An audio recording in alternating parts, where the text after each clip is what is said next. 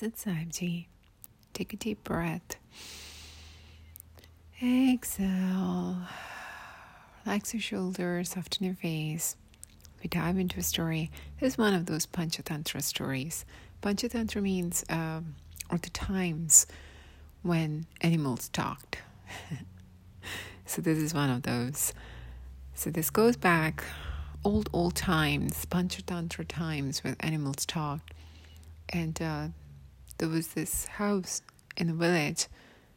Old farmer owns the house, joint family situation. The son lived with the farmer, you know, and then they had a huge tree where a bird made a nest, and there were baby birds and mama bird. So one day the farmer looked at the tree, analyzed things, and he told his son, he said, We need to cut a few branches off here because some of these branches are leaning on the house. If we had a bad weather or something, they can damage the house. So we need to take care of this.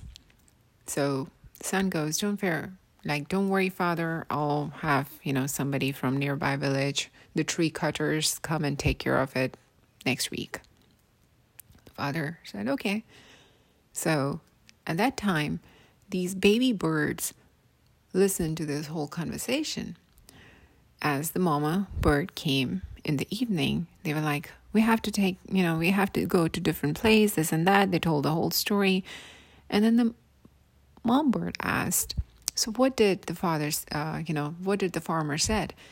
So this, they told her, you know, he gave the task to the son, and the son said that he will call somebody from nearby village next week. So the mama bird said, "Don't worry, we don't have to do anything." Okay. The next week came and went by. Nothing happened. So this father farmer came back again, looked at the things. Nothing has changed asked the son. We need to take care of this. The bad weather can be here any day. So the son goes, Don't worry, father. Maybe, you know, I'll have somebody from our village come and look at this. Father said, Okay. Went by, same thing.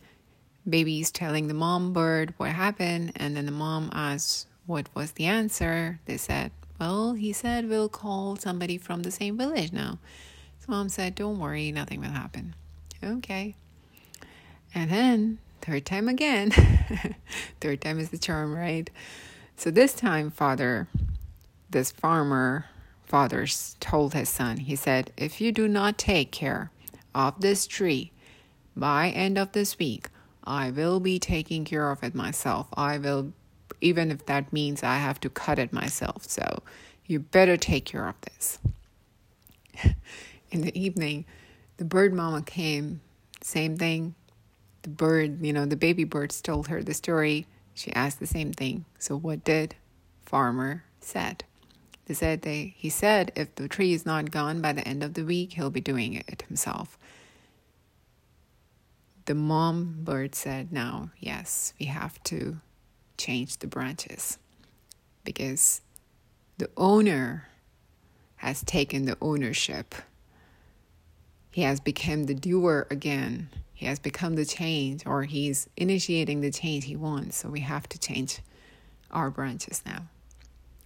The story just reminds us that sometimes we complain about things, but we don't become the doers. We don't do anything about it. Just complaining about things are not going to fix those things.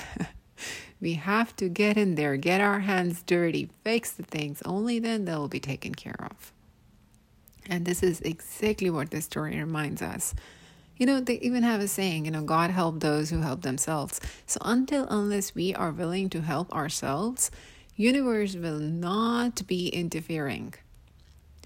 Universe is not so much of an interference, it's more at the giving end and we are the receivers.